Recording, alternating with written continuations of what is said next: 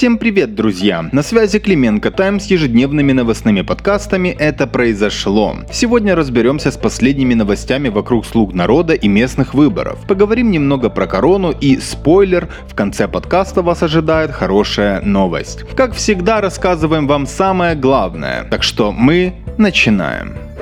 Ну и начнем мы с поездки слуг народных на Донбасс. Кто-то на авто, кто-то на поезде, например, Интерсити первого класса. По сути, отправились депутаты в небольшой предвыборный тур перед местными выборами. Хотя наши коллеги из Вестей, например, инсайдили и о другой мотивации для подготовки поездки.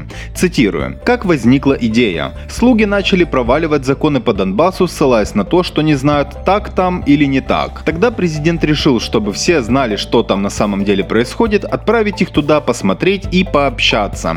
Потом это переросло из рекомендации в обязаловку. Поездка займет у нардепов два дня, ночевать будут в дислокациях военных по линии фронта. Вообще и в анонсе, и по факту сделан особый акцент на том, что едут нардепы к военным, хотя было бы неплохо, чтобы они пообщались и с мирными жителями, и посмотрели на их условия жизни. В конце концов, это их избиратели тоже, которые внесли свой вклад и в победу Зеленского, и в победу Слуги народа. Мы, кстати, тоже приехали в Константиновку Донецкой области встретить нардепов слуг в их командировке на Донбасс. Тоже не только потому, что там работали и наши коллеги, а потому что нардепов приехали встречать, конечно же, нацкорпус, так сказать, алаверды в предвыборном пиаре. В ходе этой встречи у них были небольшие конфликты в разговорах с полицией. Фото и видео с этого, так сказать, мероприятия у нас в Телеграме. На стоянке перед вокзалом была и военная техника, и автобусы. Когда нардепы слуги прибыли в Константиновку, главу фракции Давида Арахамия сразу со своими вопросами взял в кольцо и не отпускал нацкорпус. Арахамия в целом отдувался за всех. Так получилось, что Давид Арахамия был на вокзале ключевым спикером, а спор с националистами выдался жарким. В нем, по нашей оценке, практически в сухую нацкорпус проиграл. Потому что ни по словам Арахамии о планах по сокращению армии, ни по другим вопросам парировать достойно не смогли. Один из представителей НК возмущался тем, что военных, которые подрываются на минах, не включают в боевые потери. Понятно, что это потери военные, но и правда боевые, потому что боев нет, а мины лежат в земле годами. Ровно Ровно так же слабо они выглядели, когда апеллировали к данным ОБСЕ по нарушениям перемирия, потому что в НК умалчивают, что они есть и с нашей стороны даже во вчерашнем отчете. В общем, рекомендуем посмотреть полную версию на нашем YouTube канале. Спойлером скажем, что по сути единственный сильный аргумент от национального корпуса в споре это то, что нынешняя поездка слуг это пиар перед выборами. Да, пиар, как бы Давид не отрицал. Кстати, по итогам поездки планируют брифинг. В свою очередь мы выхватили слушатели из толпы Андрея Геруса, поговорили о планах поездки и немного о вопросах амнистии.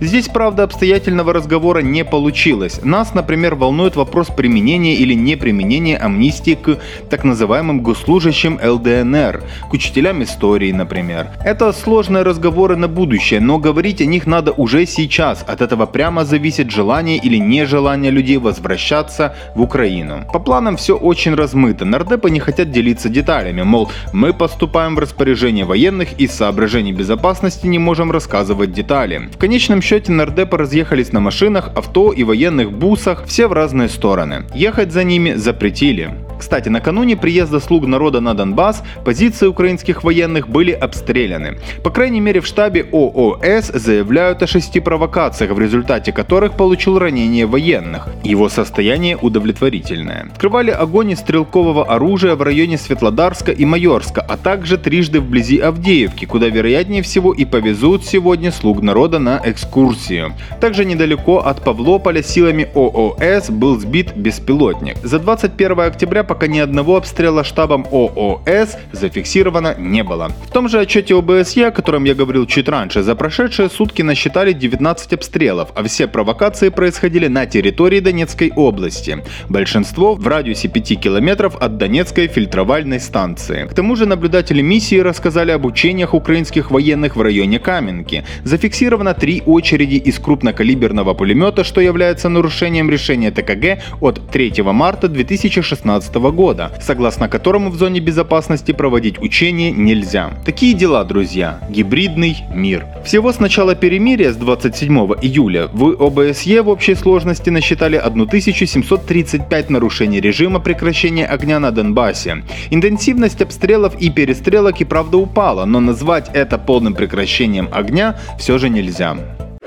А теперь перенесемся с Донбасса и поговорим о короне и про местные выборы в едином контексте. Важная тема для нас с вами, друзья. Мы же собираемся идти на выборы, правда? В Минздраве рассказали о том, как на избирательных участках в день голосования будут охранять здоровье избирателей и членов комиссий. Чиновники МОЗа говорят, что в комиссии председателем будет выбран специальный человек, который на входе будет опрашивать людей об их состоянии здоровья.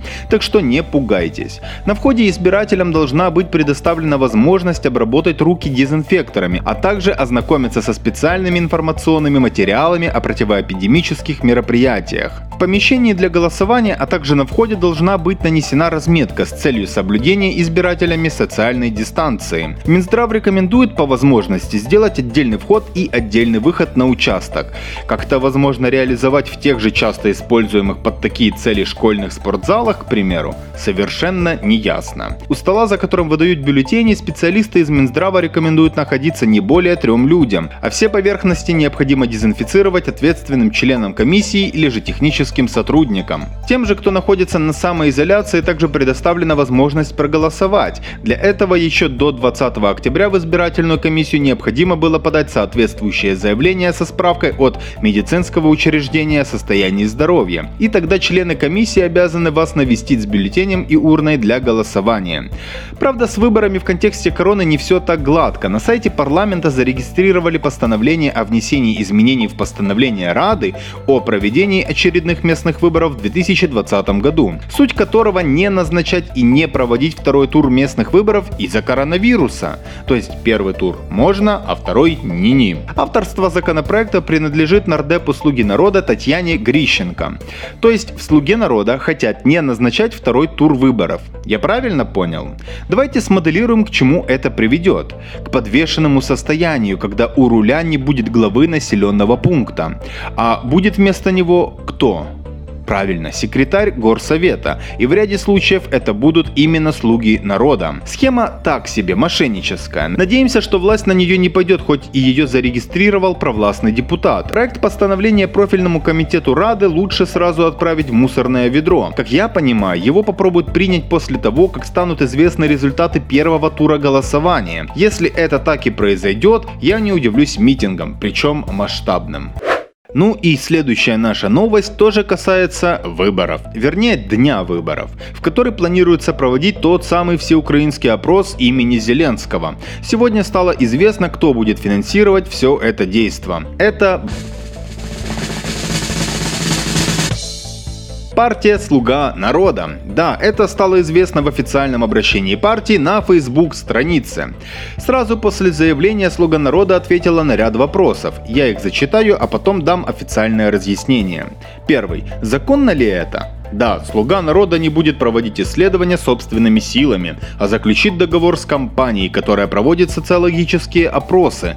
Граждане, которые будут проводить исследования, будут находиться за пределами избирательных участков. Фактически это общепринятый в мире формат экзит-пола. Опрос в этом формате проводит 25 октября также и по заказу других политических сил. Второй вопрос. Не будет ли это агитацией? Нет. Во время исследования не будет использована партийная символика, не будет ни одного призыва голосовать за слугу народа или за отдельных кандидатов на выборах. Члены партии, кандидаты в депутаты местных советов от партий и их представители не будут задействованы для проведения опроса и общения непосредственно с гражданами в день проведения выборов. Третий вопрос. Зачем мы это делаем? Потому что проведение такого опроса является одним из пунктов предвыборной программы партии по развитию прямой демократии и народовластия в Украине. Таким образом, мы хотели бы создать традицию, отработать механизм, по которому власть будет слышать слышать мнение народа постоянно и регулярно. Народ, в свою очередь, получит возможность донести до власти свое мнение. Также пресс-служба «Слуги народа» пишет, мол, все расходы, связанные с опросом, будут отражены в отчете партии, который подается в НАПК.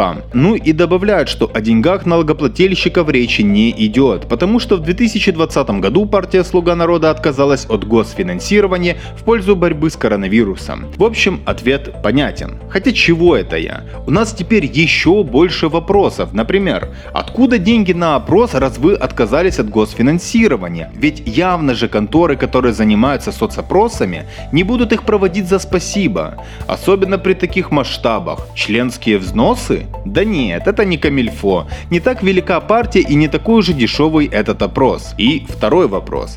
Если вы говорите, что это не является агитацией и не будет партийных знаков, то почему вы говорите, что этот вопрос часть вашей предвыборной кампании? Не является ли это, как и видеообращение Зеленского, выставленное на рекламу скрытой агитацией? На этом видео, кстати, уже 1,1 миллион просмотров. Это более 225 тысяч гривен на его рекламу. А сам ролик на секундочку доступен только по ссылке. То есть все просмотры рекламные или от посева. Короче, вопросов много, но главный у нас всего один. Какая польза от этого для Украины? Мы ее не видели и не видим. Уже много раз обосновывали почему. Это политтехнология? Да, но это пока и близко не народовластие, от слова совсем. А теперь минутка хоть и отчасти, но хороших новостей. Вместо увольнения заместителя главы Нацбанка Екатерину Рожкову лишили полномочий по регулированию банковской сферы. Решению по урезанию полномочий, угодившей в скандал с выговорами Рожковой, было принято сегодня правлением регулятора. Из подчинения скандально Рожковой забрали 6 ключевых для надзора за банковским рынком департаментов, но в то же время передала ей три подразделения, которые не играют существенного значения в регулировании банков. Согласно новой вертикали вертикали подчинения усилится глава правления Нацбанка Шевченко. Под его непосредственным управлением и контролем теперь 15 подразделений. Это почти половина всех структурных единиц НБУ. Насколько это хорошо, узнаем со временем. Но Рожкову и Сологуба отодвигают от реальных полномочий, по сути оставляют за ними только функцию говорящих голов. Голов, которые и дальше будут получать выговоры, если будут делать самостоятельные заявления, играя в политическую игру в интересах Гонтарева или любых других неофициальных шефов. Ошметки команды Порошенко отодвигают из НБУ вот такими партизанскими шагами, получив нагоняй от МВФ за прямую попытку ее уволить. Но мы не сомневаемся, что и в этом случае офис президента получит новую порцию негатива инициатива от фонда, Евросоюза и других структур, которые ранее поддерживали в борьбе руководства Нацбанка людей экс-главы регулятора Якова Смолия. Что сказать, западные партнеры, как их принято называть, готовимся слушать про традиционную озабоченность в вопросе сохранения независимости НБУ. Но согласитесь, новость все-таки неплохая.